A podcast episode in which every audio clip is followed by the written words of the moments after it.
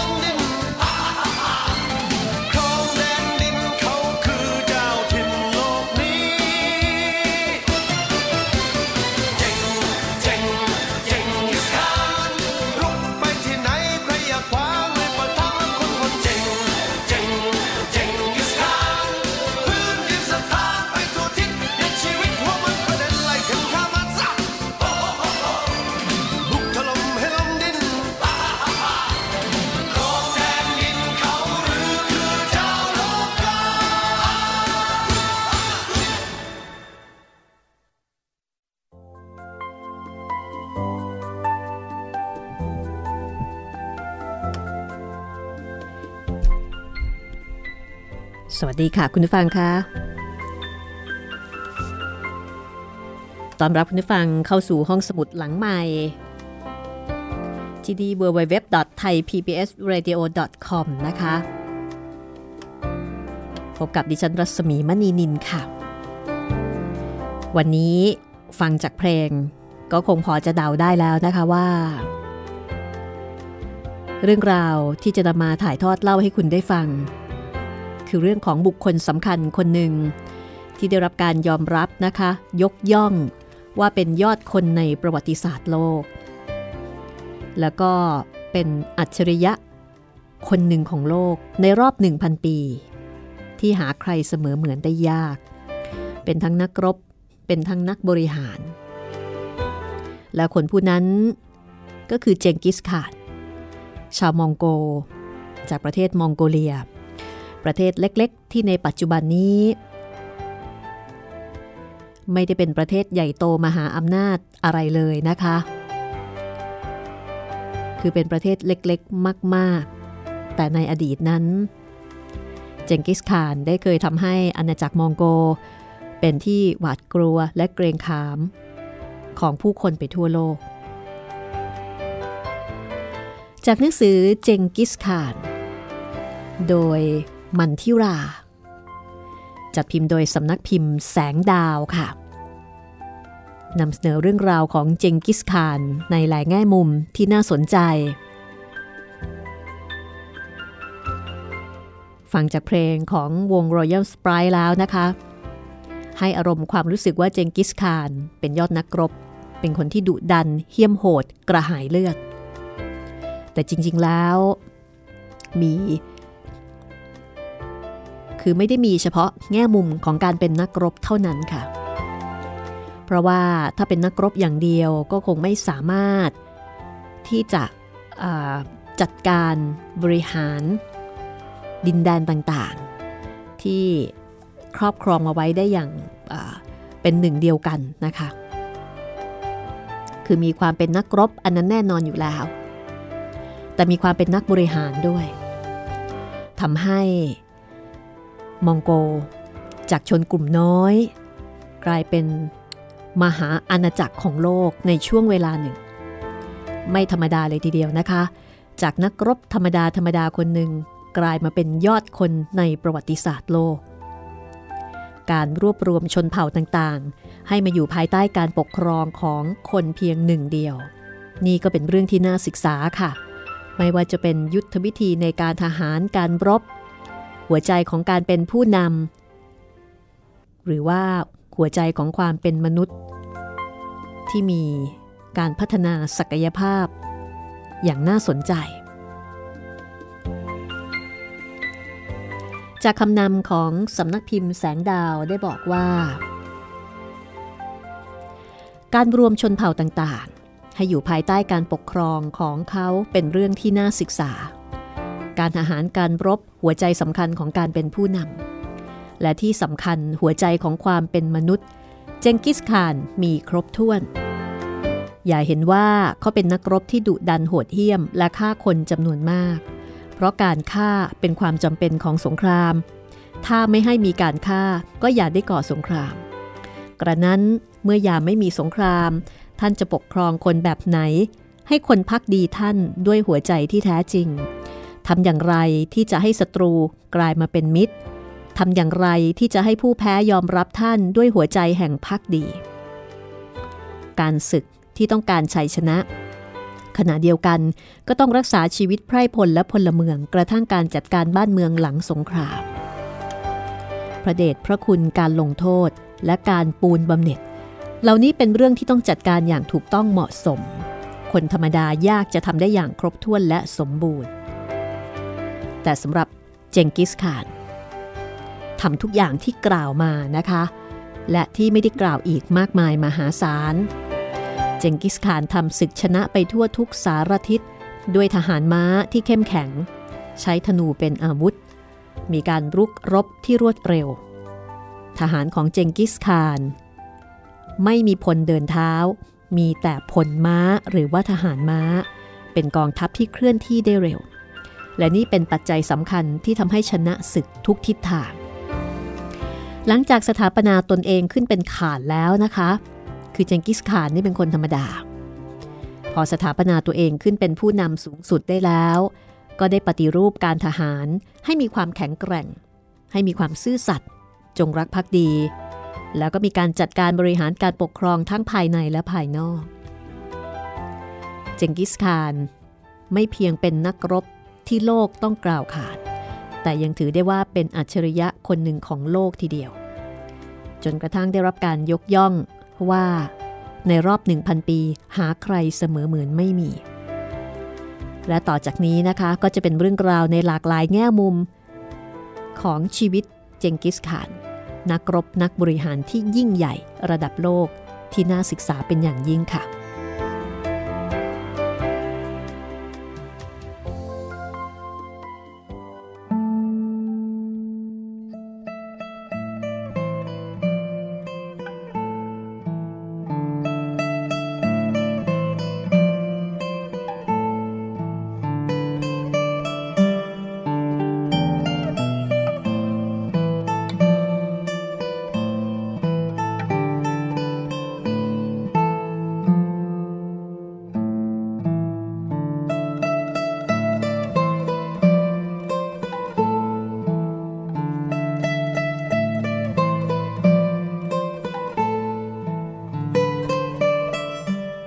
ก่อนที่จะไปถึงเรื่องราวของเจงกิสข่านเรามารู้จักกับเผ่ามองโกชนเผ่าเร่ร่อนซึ่งเป็นชนเผ่าของเจงกิสข่านกันก่อนนะคะเพราะว่าก่อนที่จะมาเป็นจักรวรรดิมองโกซึ่งเป็นจักรวรรดิที่มีอาณาเขตกว้างขวางที่สุดในประวัติศาสตร์โลกมองโกเป็นเพียงชนเผ่าเล็กๆเผ่าหนึ่งซึ่งมีประชากรอยู่เพียงไม่กี่หมื่นคนระเหเร่ร่อนอยู่ในทะเลทรายโกบีซึ่งเป็นบริเวณประเทศมองโกเลียในปัจจุบัน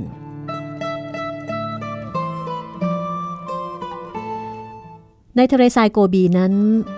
มีชนเผ่านับเป็นร้อยเผ่าที่เร่ร่อนหากินแต่ละเผ่าก็จะมีความเชื่อมีภาษาพูดมีวิถีชีวิตที่แตกต่างกันไปสภาพภูมิประเทศโดยรวมของชาวมองโกและชาวเผ่าอื่นๆไม่อำนวยประโยชน์ต่อการดำรงชีวิตที่สุขสบายเหมือนอย่างบ้านเรานะคะเพราะว่าที่นั่นเป็นทุ่งหญ้ากว้างใหญ่อากาศแห้งแล้งหน้าร้อนก็ร้อนจัดหน้าหนาวก็หนาวจัดผู้คนก็จะใช้ชีวิตเร่ร่อนมีการย้ายถิ่นฐานกันตลอดเวลาและเพื่อสะดวกแก่การโยกย้ายค่ะพวกเขาจะอาศัยอยู่ในกระโจมที่เรียกว่าเกอร์เกอร์ เกอร์ คือบ้านพักของชาวมองโกเลียหรือชาวมองโกนะคะรวมไปถึงกลุ่มชนเร่ร่อนในทุ่งหญ้าที่อยู่บ้านในรูปแบบนี้มานานนับพันปีค่ะต้องบอกว่าเป็นภูมิปัญญาที่สืบทอดต่อกันมาว่าท่ามกลางสภาพแวดล้อมเช่นนี้พวกเขาจะอยู่กันอย่างไรเกอร์เป็นกระโจมทรงกลมนะคะเขาจะเอาไม้มาสานเป็นโครงแล้วก็เอาหนังสัตว์มาคลุมใช้เวลาประมาณสองชั่วโมงค่ะทั้งประกอบและเก็บจากนั้นก็พร้อมที่จะเคลื่อนย้ายด้วยหลังม้าแล้วก็อูฐจะเรียกว่าเป็นบ้านน็อกดาวน์ในสมัยก่อนก็ได้นะคะเป็นภูมิปัญญาที่ส่งส่งต่อกันมาสร้างก็สะดวกหรือก็ง่ายภายในเกอร์นั้นเมื่อเข้าไปก็จะมีเพดานนะคะเหมือนหมวกที่มีรูอยู่ตรงกลางพื้นจะปูด้วยพรมเพื่อป้องกันความหนาวเย็นเพราะว่าในฤดูหนาวที่นั่นจะหนาวมากค่ะอุณหภูมิต่ำสุดคือลบสามสิบถึงลบห้าสิบองศาเซลเซียสส่วนตรงกลางจะเว้นเอาไว้ทำเตาไฟเพื่อให้ความอบอุ่นแล้วก็ใช้ต้มชาประกอบอาหารโดยมีปล่องไฟปล่อยควันนะคะในฤดูร้อนประตูทางเข้าก็จะเปิดรับลมได้ทำให้อุณหภูมิข้างในนี่เย็นสบายปัจจุบันนี้ชาวมองโกก็ยังนิยมอยู่อาศัยในเกอร์ซึ่งบางครั้งเกอร์หรือว่ากระโจมที่พักนี้ก็เรียกกันว่ายูร์ตชาวมองโกให้ความเคารพนับถือธรรมชาติค่ะเพราะว่าพวกเขาต้องอยู่ภายใต้ธรรมชาติที่แปรปรวนตลอดเวลาพวกเขาเคารพนับถือท้องฟ้าแม่น้ำภูเขาถือว่าท้องฟ้าให้แสงสว่างถือว่าแม่น้ำให้น้ำใช้ดื่มกินใช้เลี้ยงสัตว์นับถือภูเขาเพราะภูเขาให้ที่หลบภัยเอกลักษณ์ของชาวมองโกก็คือเขาชอบขี่ม้ามากชาวมองโกเป็นนักขี่ม้าที่ที่เก่งมากพวกเขาใช้ชีวิตเร่ร่อนอยู่บนหลังม้าตระเวนหาทุ่งหญ้าเลี้ยงสัตว์ไปเรื่อยๆเพราะฉะนั้นก็จะมีโอกาสกระทบกระทั่งกับเผ่าอื่นๆเป็นประจำคือใช้ทรัพยากรร่วมกันปัจจุบันนี้ประเทศมองโกเลียมีความสมัยใหม่ขึ้นเดี๋ยวนี้มีถนนมีรถวิ่งบนถนนไม่ได้มีเฉพาะม้าเหมือนอย่างแต่ก่อนแต่ก็ยังเป็นประเทศที่อยู่ในระหว่างการก่อร่างสร้างตัวกำลังพัฒนานะคะถนนในประเทศมองโกเลียก็มีขนาดเล็กแล้วก็ค่อนข้างจะขรุขระไม่ได้สะดวกสบายเหมือนอย่างในบ้านเราในกรุงอูลานบาตอร์ซึ่งเป็นเมืองหลวงของมองโกเลียสภาพถนนก็ขรุขระแล้วก็เป็นถนนที่มีขนาดเล็กสภาพถนนที่ไม่กว้างขวางนักทำให้การจราจรเนี่ยติดขัดทั่วไป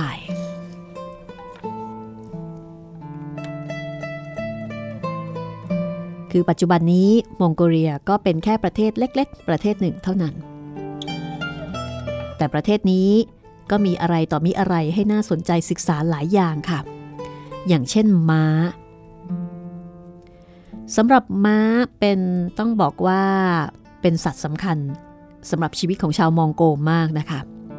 ชาวมองโกกับม้านี่เป็นของคู่กันเลยทีเดียวหากไม่มีม้า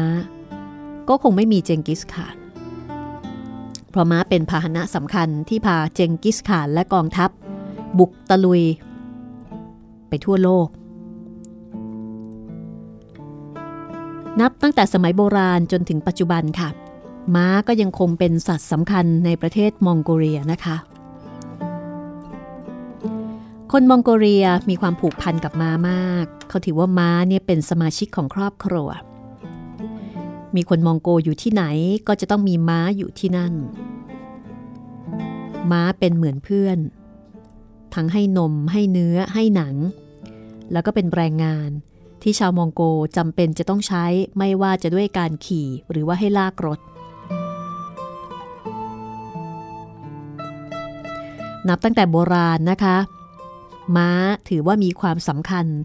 ต่อการขยายดินแดนของคนมองโกไปทั่วทุกสารทิศในเอเชียจนกระทั่งถึงยุโรปค่ะถ้าไม่มีม้าพันธุ์มองโกเลียแล้วก็จะไม่มีความยิ่งใหญ่ของเจงกิสข่านเมื่อแปดร้อยปีที่ผ่านมา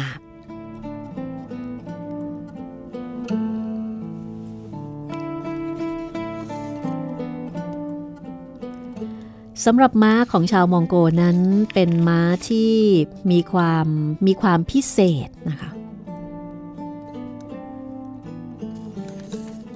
และชาวมองโกก็เป็นเป็นชนเผ่าที่ที่มีความชำนาญ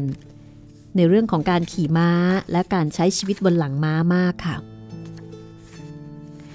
ในหนังสือเล่มนี้เนี่ยมีเรื่องที่น่าสนใจของม้าอยู่ด้วยนะคะ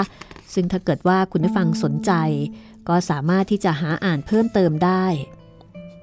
จากหนังสือเจงกิสข่านของสำนักพิมพ์แสงดาวนะคะ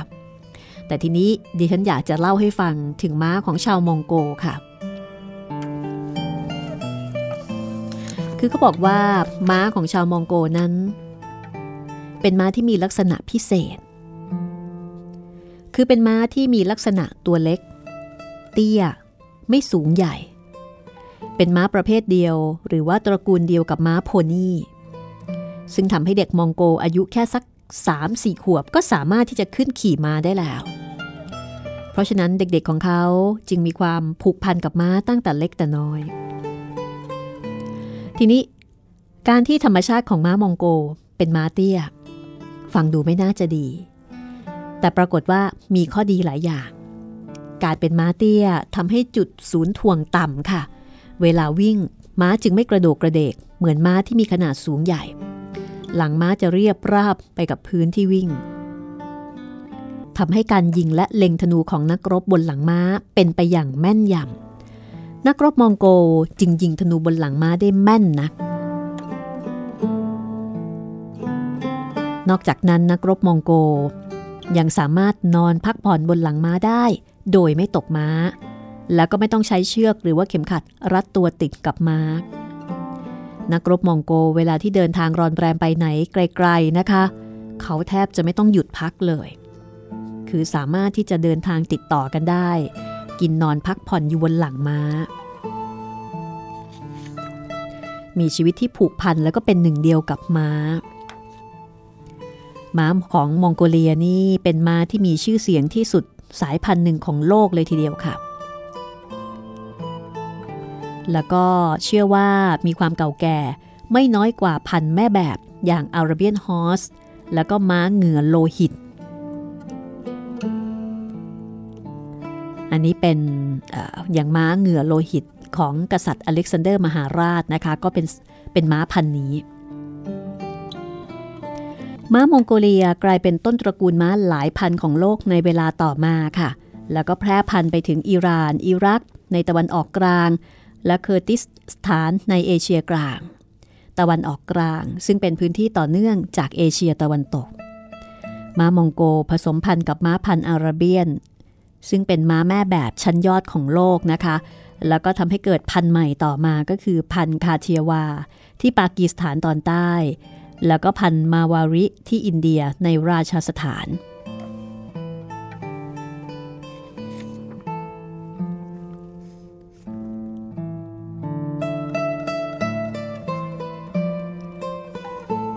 เส้นทางการแพร่พันธุ์ของม้ามองโก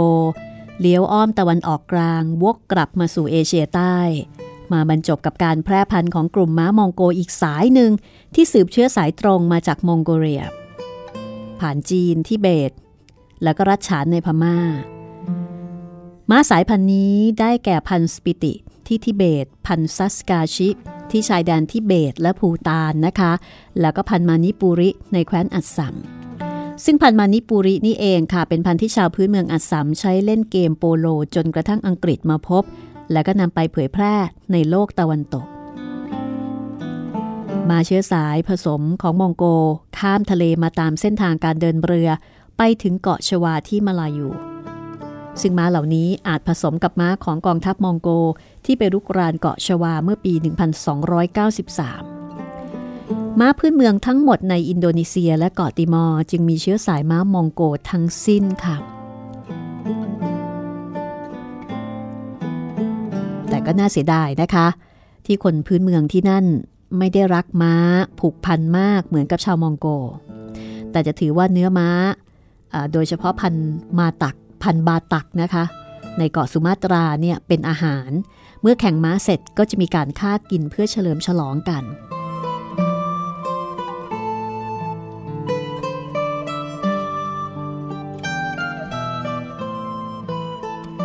นอกจากนี้นะคะม้ามองโกนี่ถือเป็นบรรพบุรุษของม้าไทยด้วยถือเป็นม้าที่แข็งแรงที่สุดในโลก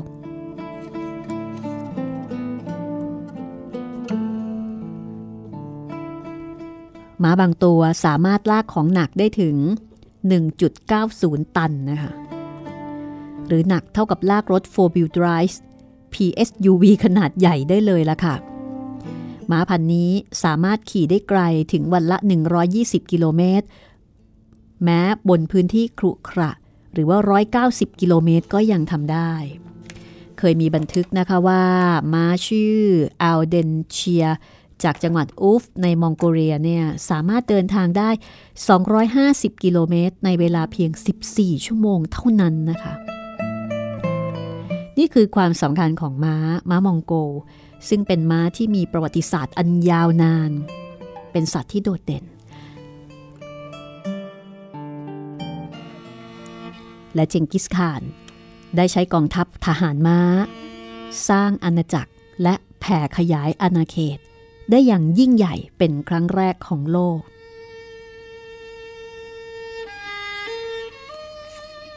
เดี๋ยวช่วงหน้าเราจะค่อยๆขยับเข้ามาทำความรู้จักกับเจงกิสข่านนักรบชาวมองโกซึ่งเป็นอดีตนักรบธรรมดาธรรมดาคนหนึ่งว่าหนทางการก้าวขึ้นสู่อำนาจของการเป็นยอดคนในประวัติศาสตร์นั้นมีความเป็นมาอย่างไรบ้างค่ะ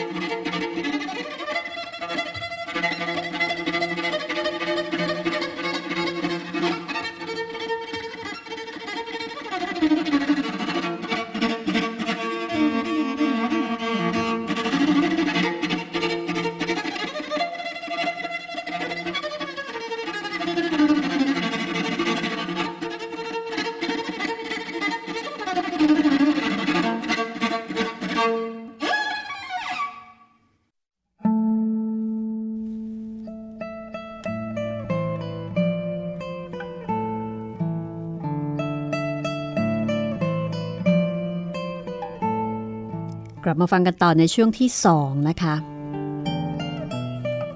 ช่วงนี้เราไปทำความรู้จักกับเจงกิสข่านกันเลยค่ะ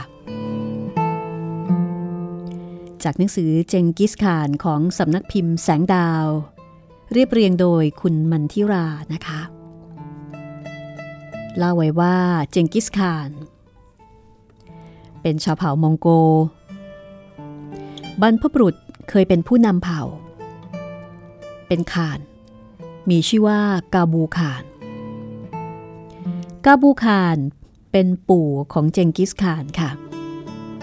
เป็นผู้นำที่เก่งเป็นคนที่ทำให้เผ่าเนี่ยมีความสงบร่มเย็นวิธีการปกครองวิธีการบริหารจัดการของกาบูข่านวิธีหนึ่งก็คือการสร้างพันธมิตรระหว่างชนเผ่าด้วยการสร้างความเกี่ยวดองคือไปขอลูกสาวของเผ่าอื่นมาเป็นภรรยาทำให้วงศาคณาญาติกว้างขวางออกไปเมื่อมีญาติมากเวลามีอะไรเกิดขึ้นก็จะมีคนช่วยเหลือมีศัตรูรุกรานก็จะมีคนช่วยช่วยต้านทานเอาไว้ได้คือขยายอำนาจโดยการสร้างเครือญาติแต่งงานนะคะเพราะฉะนั้นในสมัยก่อนการแต่งงานก็ถือเป็นยุทธวิธีทางการเมืองอีกอย่างหนึ่งวันหนึ่งกาบูข่านต้องการจะสร้างสัมพันธไมตรีกับเผ่าที่ชื่อว่าเผ่าตาตาก็ไปขอลูกสาวของหัวหน้าเผ่ามาเป็นภรรยาแต่หัวหน้าเผ่าตาตาไม่ยกลูกสาวให้มีหนำซ้ำยังจับตัวกาบูข่านส่งไปให้เมืองจินประหารซะอีกจึงเป็นจุดเริ่มต้นที่ทำให้เผ่ามองโกและเผ่าตาตารบราฆ่าฟันกันตลอดมาพอมาถึงรุ่นพ่อของเจงกิสข่านคือเยซูไก่ในยุคนี้เยซูไก่แม้ว่าจะเป็นผู้นำเผ่าแต่ก็เป็นเพียงผู้นำธรรมดายังไม่ได้รับการสถาปนาเป็นข่านซึ่งมีอำนาจสูงสุดเยซูไกรวบรวมผู้คนได้จำนวนมากจนเป็นเผ่าใหญ่มีประชากรหลายหมื่นคนเป็นที่เกรงขามของเผ่าอื่นๆเยซูไกมีภรรยาหนึ่งคนค่ะมีลูกด้วยกันสองคนและต่อมาเยซูไกก็ไปฉุด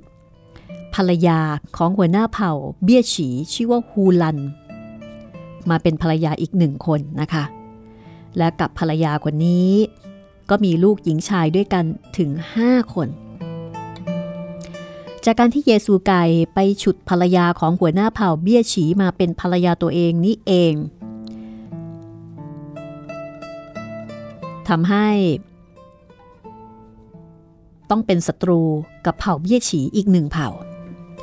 และต่อมาเผ่าตาตาก็จับมือกับเผ่าเบี้ยฉีบุกโจมตีเผ่ามองโกจนได้รับความเสียหายหนัก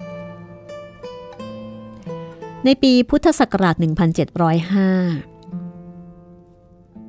ในช่วงหน้าร้อนนะคะเยซูไก่แค้นเผ่าตาตาคือจริงๆก็คงมีเรื่องมีราวกันมาเป็นระยะระยะก็ยกกำลังไปปราบ แล้วก็จับเตมูจินหัวหน้าเผ่าได้ก็จัดการประหารชีวิตซะในช่วงนั้นฮุลันซึ่งเป็นภรรยาคนที่สองคลอดลูกชายคนโตพอดีเยซูไกจึงตั้งชื่อลูกชายคนนี้ตามชื่อหัวหน้าเผ่าตาต้าว่าเตมูจินและนี่ก็คือเจงกิสข่านนั่นเองค่ะเจงกิสข่านถือกำเนิดในช่วงฤดูร้อนปีพุทธศักราชหนึ่งพันเจ็ดร้อยห้ามีเรื่องเล่าว่าเมื่อตอนที่เจงกิสข่านหรือว่าเตมูจินเกิดมานั้นเขาได้กำลิ่มเลือดไว้ในมือซึ่งก็มีการเล่าขานสืบต่อกันมาว่านี่เป็นนิมิตที่แสดงว่าเมื่อโตขึ้นคนผู้นี้จะกลายเป็นนักรบผู้ยิ่งใหญ่พูดง่ายๆก็คือจะเป็นคนที่มือเปื้อนเลือดตลอดไปคือเกิดมาก็กำลิ่มเลือดมาเลยตำนานดังกล่าวนี้ก็ไม่มีใครสามารถที่จะพิสูจน์ได้ว่าจริงเท็จประการใดนะคะเจงกิสข่านหรือว่าเตมูจินเป็นลูกคนโตแล้วก็มีน้องๆเกิดตามกันมาอีกสี่คนรวมลูกๆของเยซูไกมีทั้งหมดด้วยกันเจ็ดคนค่ะเกิดจากภรรยาคนแรกสองคนเกิดจากภรรยาคนที่สองคือแม่ของเจงกิสข่านเนี่ยห้าคนด้วยเหตุนี้เตมูจินหรือว่าเจงกิสข่านกับน้องๆอีกสี่คนพูดง่ายๆว่าเป็นลูกเมียน้อยมักจะมีเรื่องให้น้อยอกน้อยใจเป็นประจำเพราะว่าถูกเอาเปรียบไม่ได้รับความเป็นธรรมแล้วก็ไม่ได้รับการเอาใจใส่เหมือนคนที่เกิดมาเป็นลูกควรจะได้รับ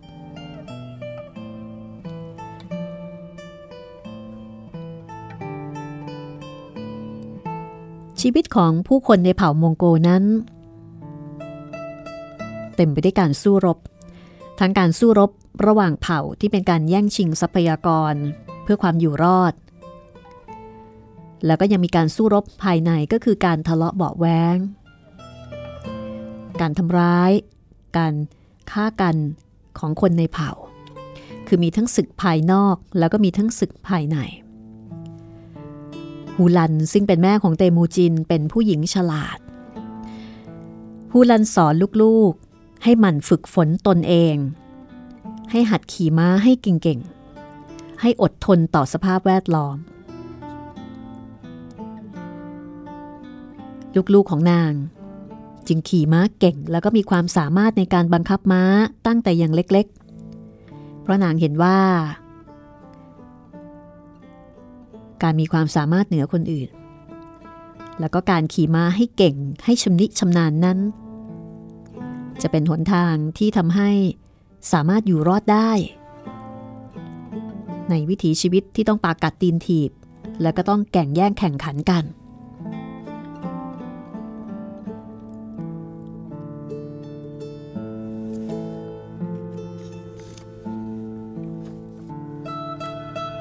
พอเตมูจินมีอายุได้เก้าขวบ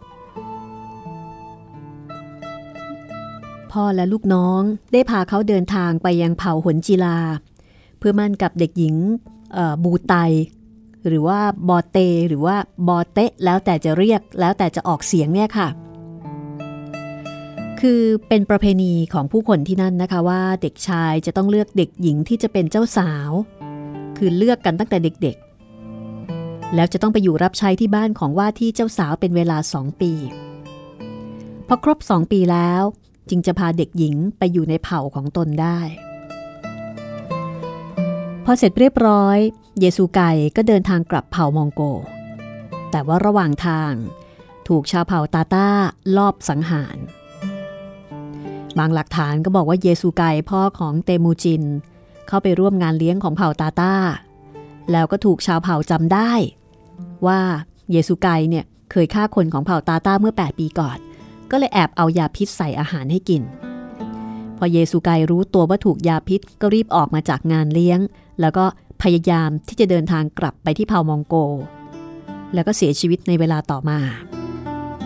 ลูกน้องของเยซูไกในเผ่ามองโกก็รีบไปนำตัวเตมูจินกลับมาทั้งๆ ท, ที่เตมูจินเนี่ยยังอยู่ที่เผ่าหนจีลา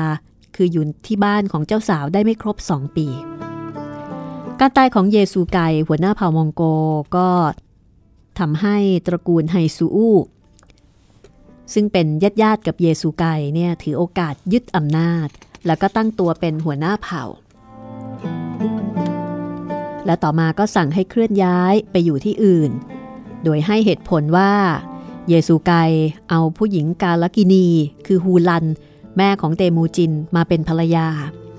ก็เลยทำให้มีศัตรูมากมายมีปัญหาทะเลาะวิวาทกับเผ่าโน้นเผ่านี้เป็นประจำและในการเคลื่อนย้ายถิ่นฐานครั้งนี้นะคะก็เพราะว่าไม่ต้องการจะให้ครอบครัวของเอ่อเยซูไกเนี่ยร่วมเดินทางไปด้วยเพราะว่าต้องการตัดขาดจากครอบครัวกาลกินีคือครอบครัวของเตมูจินการกระทำของตระกูลไฮซูอูก็ทำให้เกิดการแตกแยกกันในเผ่าหลายครอบครัวก็ไปรวมตัวกันตั้งเผ่าใหม่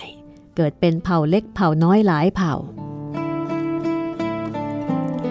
ส่วนครอบครัวลูกเมียของหัวหน้าเยซูไกนะคะก็ไม่มีใครแสดงความต้องการให้เข้าร่วมเดินทางด้วยคือไม่มีใครไม่มีใครเอา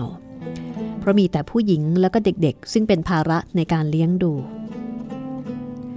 น้องชายและญาติคนอื่นๆของเยซูไกก็ไม่เคยแยแสลูกเมียของเยซูไกเลยและลูกเมียของหัวหน้าเยซูไกก็รู้ตัวดี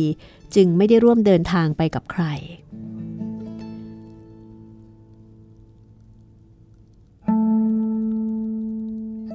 แล้วสองแม่ไม้นะคะซึ่งมีลูกรวมเจ็ดคนก็ได้หันหน้าปรึกษาหารือกันว่าจะต้องทำอย่างไรจึงจะอยู่รอดทั้งสองได้ฝึกลูกให้เข้มแข็งฝึกให้ลูกคนโตออกล่าสัตว์เพื่อนำอาหารมาเลี้ยงครอบครัวครอบครัวของเตมูจินหรือว่าเจงกิสข่านเนี่ย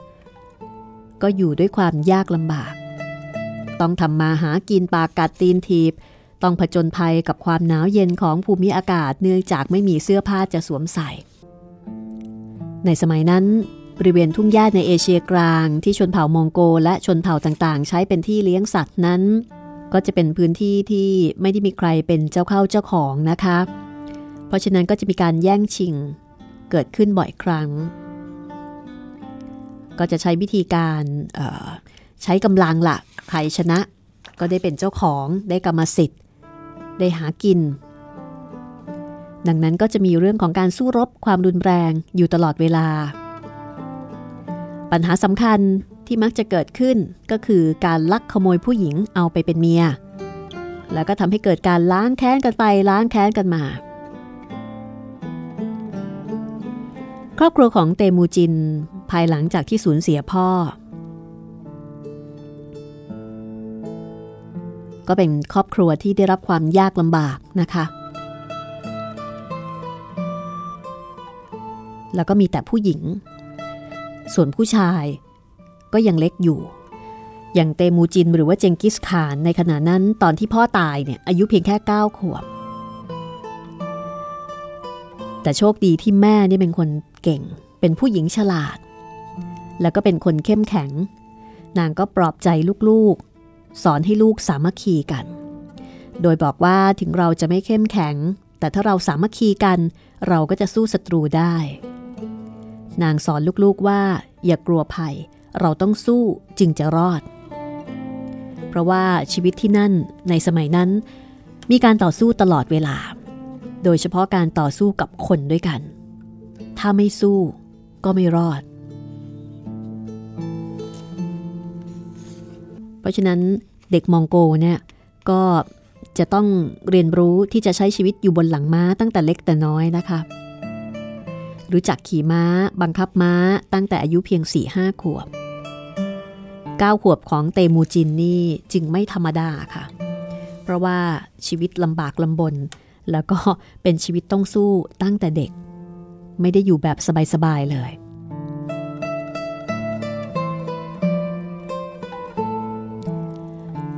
ในเวลาว่างจากการล่าสัตว์ซึ่งเป็นภารกิจที่ต้องทำในฐานะเป็นผู้ชายของเผ่าเอามาเลี้ยงดูคนในครอบครัว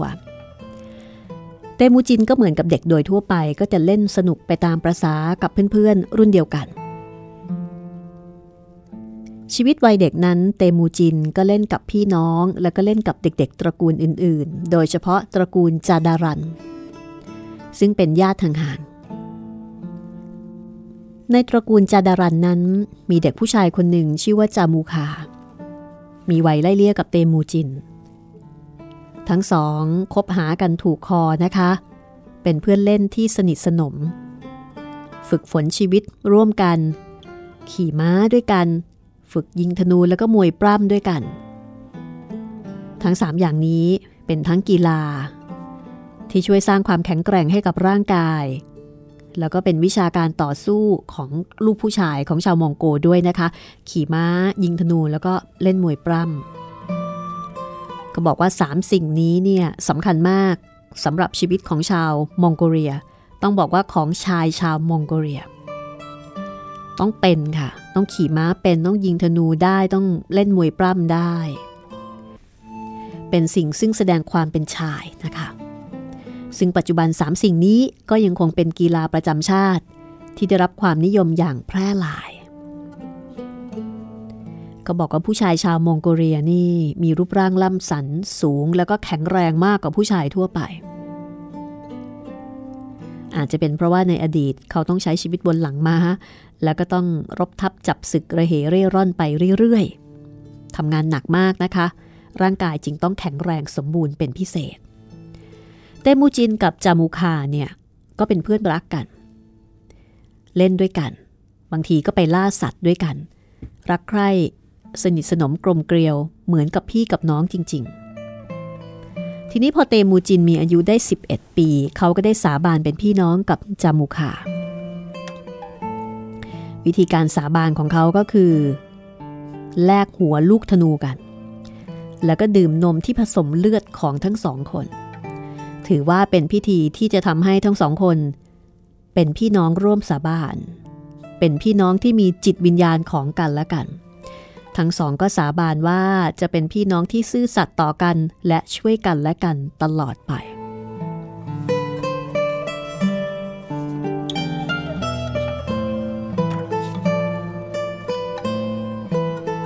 ต่อมาครอบครัวของจามูคาได้ย้ายถิ่นฐานไปอยู่ที่อื่นซึ่งก็เป็นเรื่องปกติ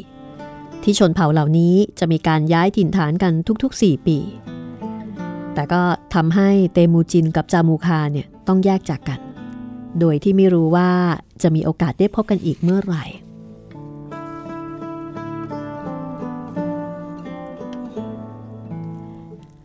ในวัยเด็กหลังจากที่สูญเสียพ่อครอบครัวของเตมูจินนอกจากจะมีปัญหาในเรื่องของการทำมาหากินเลี้ยงปากเลี้ยงท้องคนในครอบครัวแล้ว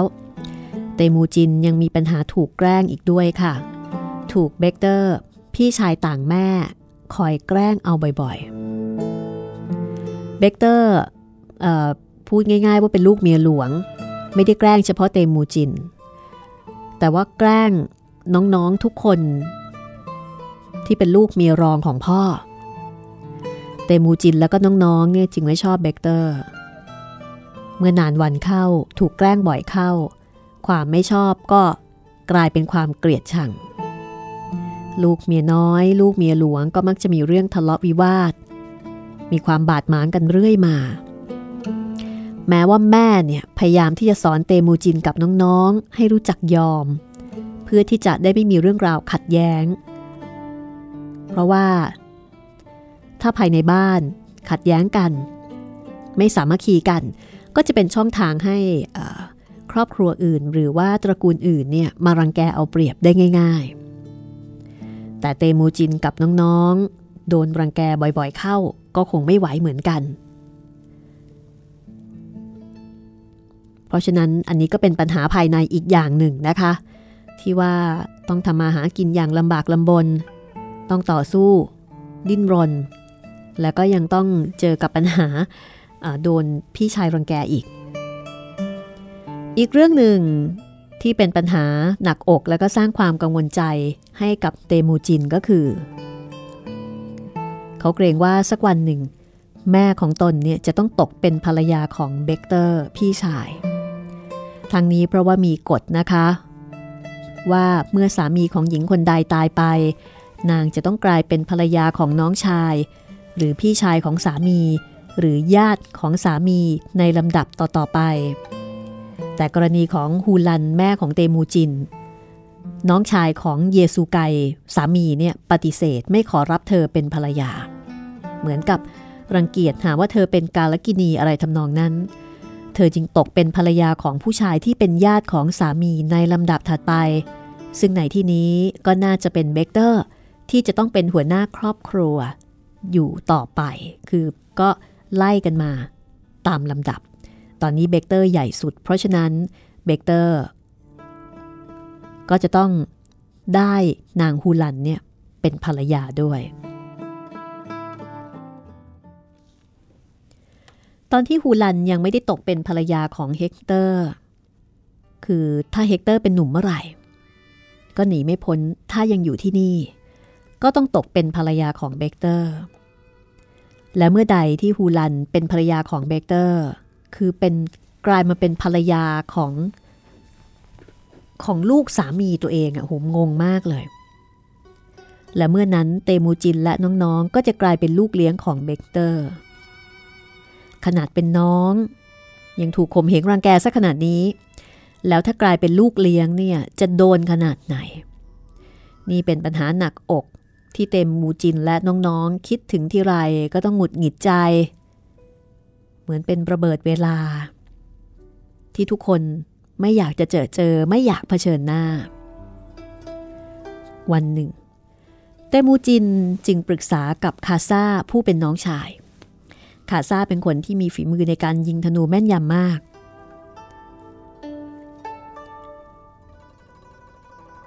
ทั้งสองตกลงกันว่าปัญหานี้แก้ได้โดยการกำจัดเบคเตอร์ให้พ้นไปซะวิธีเดียวจากนั้นทั้งสองจึงคอยหาโอกาสที่เบคเตอร์จะอยู่เพียงลำพัง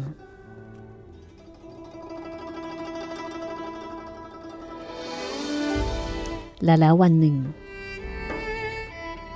โอกาสก็มาถึงเตมูจินและคาซาสองพี่น้องค่อยๆย่องเข้ามาหาเบคเตอร์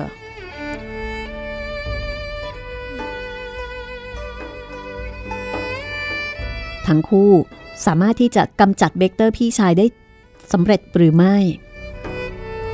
ติดตามได้ในตอนต่อไปของเจงกิสข่านจากการเรียบเรียงของคุณมันทิรานะคะจัดพิมพ์โดยสำนักพิมพ์แสงดาววันนี้หมดเวลาของห้องสมุดหลังใหม่แล้วพบกันใหม่ฟังกันใหม่ตอนหน้ากับเรื่องราวของอัจฉริยะยอดคนในรอบ หนึ่งพัน ปีเจงกิสข่านสวัสดีค่ะ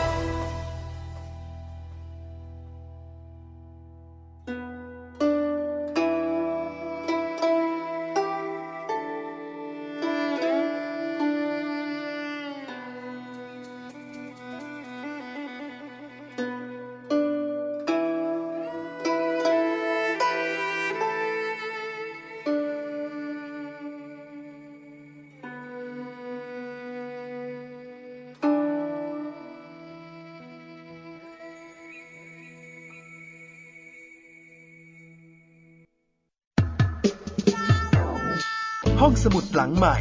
ห้องสมุดที่ฟังได้ทางวิทยุกับรัศมีมณีนิน